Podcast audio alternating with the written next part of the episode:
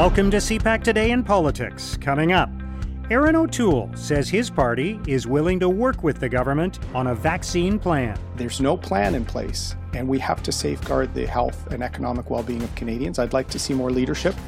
We have recommended many things over many months, and we'll work with them in any way we can to secure those vaccines. How will Canada deal with the Buy American focus from the new U.S. administration? Buy America protectionist provisions are not new for our government. They are something that we are used to dealing with.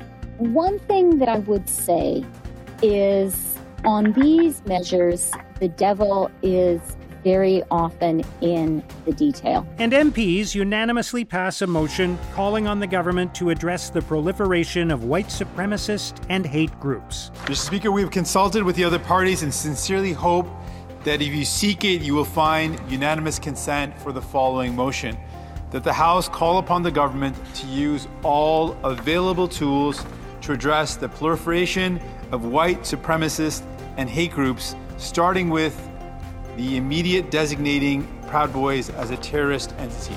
It's Tuesday, January 26th. I'm Mark Sutcliffe. Let's get right to the top political stories this morning. I'm joined by Susan Delacourt, columnist for the Toronto Star. Susan, thank you for joining us today.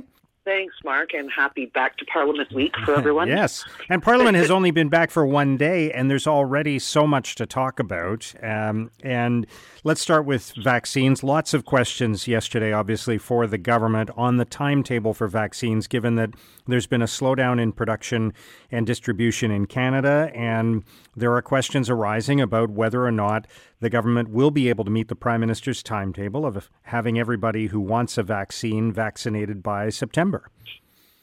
Yeah, I was really, really struck by how many, how much the questioning in the House of Commons on the first day back was about the vaccines. It speaks to these MPs have all been, or maybe some of them are still in their ridings, where this reflects what has got to be the talk all over Canada is when is this pandemic going to end? When am I going to get my vaccine? And if I haven't got it on time, who am I going to blame for that? And that was the conversation very much in the House of Commons yesterday, um, and probably will be for the week. The accusation from the opposition to the government is that, that Justin Trudeau's team, while buying up all the vaccine in the world, it seemed at one point, um, way more than Canada actually needs, hasn't actually got it here right now.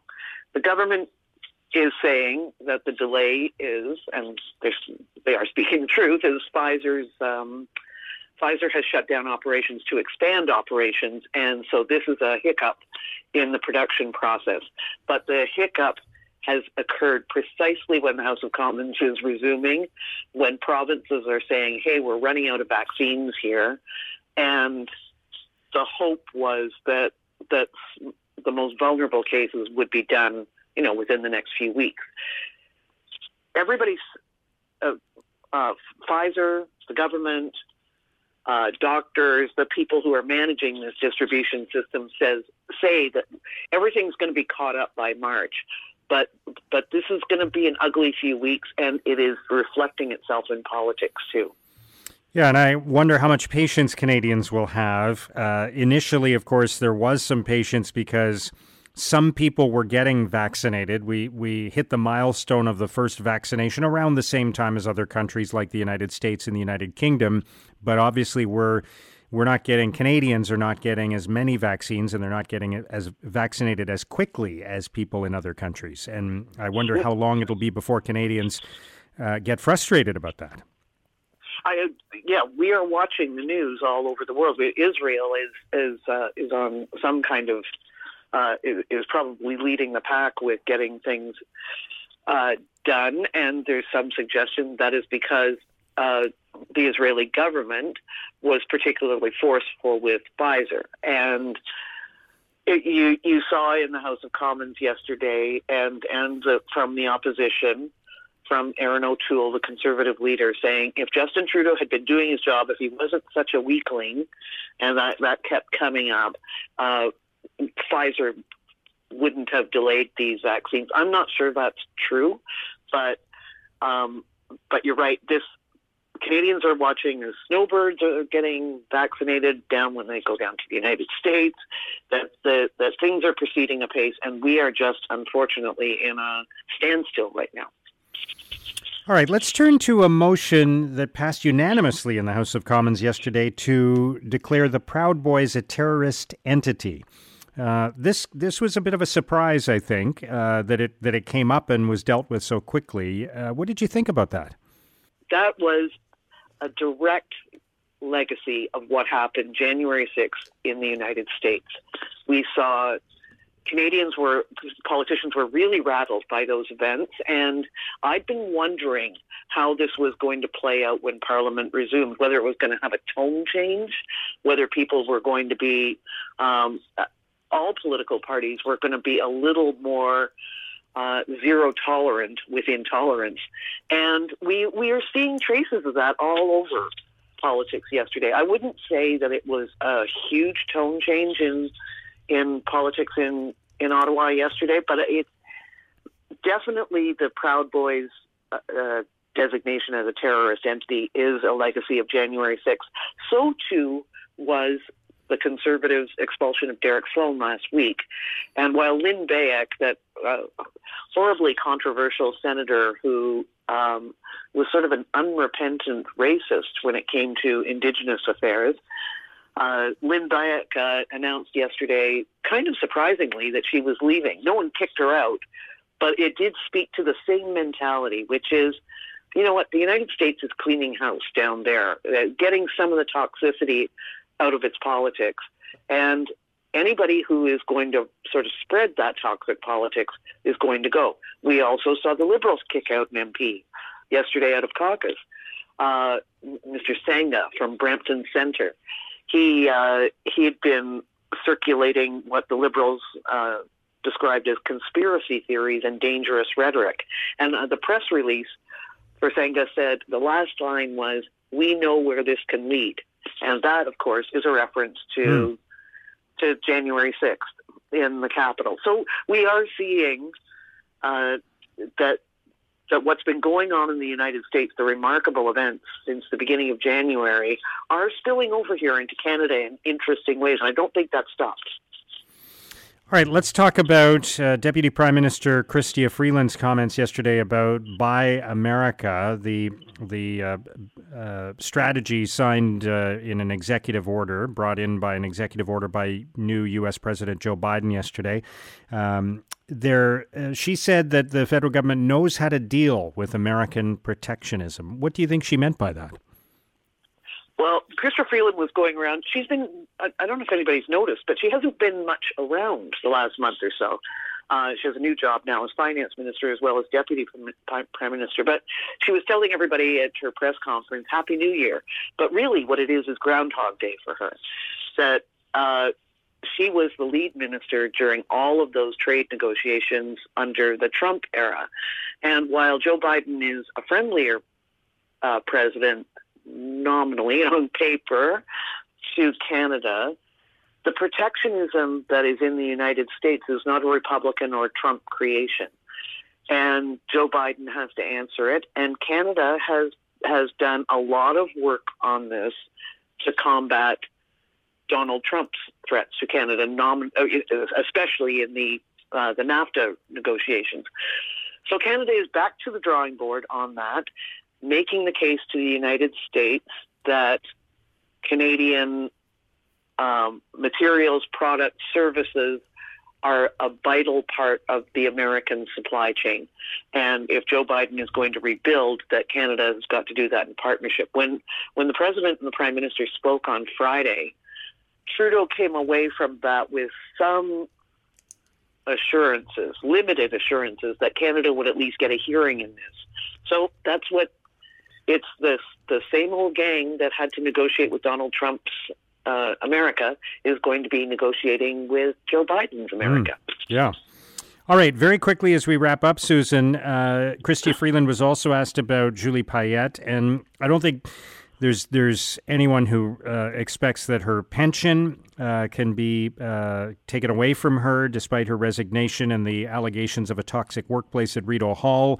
Uh, that seems set in stone, but there are questions about the expense accounts that are normally extended to former governors general, and there were some uh, there was some controversy around that related to the amount of expenditures that former Governor General Adrienne Clarkson had charged the government. Um, so there are questions about whether Julie Payette will have access to this, and and Freeland said that's under careful consideration. So do you think there's a chance that could be limited in Payette's case?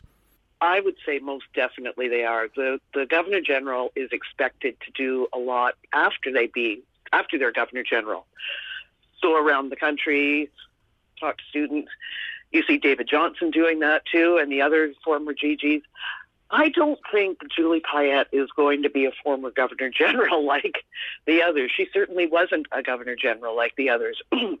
she didn't do as much.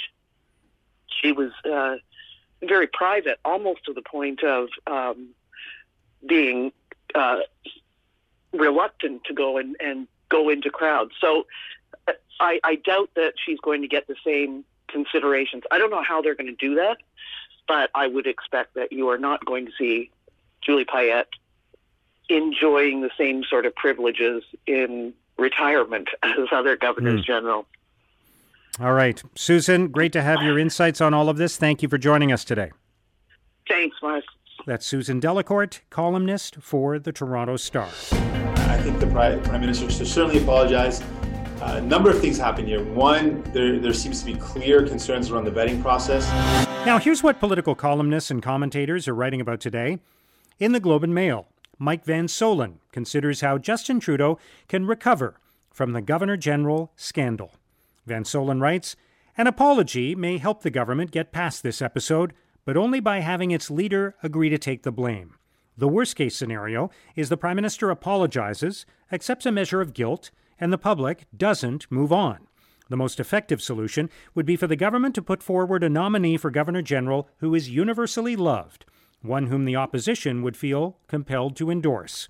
With that, the outrage about Julie Payette may dissipate. At globalnews.ca, Thomas Klassen argues Julie Payette's resignation is an opportunity to transform the role of Canada's Governor General. Klassen writes while some may argue that the position should be eliminated, a reimagined, non colonial Governor General could play an important role for Canadians, establishing a unique Canadian head of state that is not the office of the British monarch is a step that all governments across the country could take to foster reconciliation.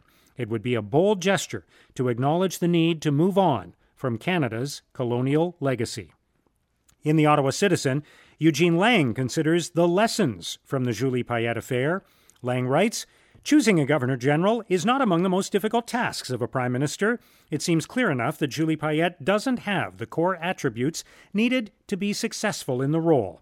This should have been well known to the government in advance of her appointment. If due diligence was carried out, one must also conclude that those doing the vetting are incompetent. There is one positive byproduct of Payette's resignation proof that even the highest authority in Canada can be held accountable by subordinates. Now, here's what's coming up on Canada's political agenda. MPs in the House of Commons will be sitting late again for the second emergency debate in as many nights. As CPAC's Martin Stringer reports, they'll be focusing on the government's rollout plan for COVID 19 vaccine distribution. Mark, the emergency debate was granted by Speaker Anthony Rota yesterday. MPs will focus on the government's track record in procuring, approving, regulating, and distributing COVID 19 vaccines to Canadians, perhaps the hottest issue for most Canadians as we speak. The debate will start after the House's regular proceedings, probably just after 6:30 Eastern Time. It'll be interesting to see which ministers take part in the debate. One would expect that the chief or lead minister fielding questions will be the minister responsible for procurement, Anita Anand. She's at the center of the purchase of the government's two approved vaccines and the government's dealings with Pfizer, Moderna, and the other companies involved in our massive purchases of vaccines. Some questions may be fielded also by Intergovernmental Affairs Minister Dominic LeBlanc, who is responsible for the government's dealings with the provinces. And there may be questions to Health Minister Patty Hajdu. It remains to be seen if the Prime Minister might take part in tonight's debate. You can expect the opposition parties to be extremely critical of the government's approach, especially given the recent announced delays in the delivery of Pfizer vaccine as the company retools its European operations. Now, in addition to questions about the amounts and the schedule of vaccines being delivered to Canadians, there may also be questions about the approval process and whether or not Canada should by now have approved more than the two vaccines, Pfizer and Moderna. So, Mark, it will be an intense and important debate tonight in the House of Commons. Thanks, Martin. Also today, the Prime Minister will hold a news conference at Rideau Cottage to speak about the COVID 19 situation. Later, he'll speak with the U.S. Special Presidential Envoy for Climate, John Kerry. And Treasury Board President Jean Yves Duclos will take part in a news conference to announce Canada Economic Development Support in Quebec. And that's CPAC Today in Politics for Tuesday, January 26th. Tune in to CPAC throughout the day today for coverage of all the day's events. Our podcast returns tomorrow morning. Have a great day.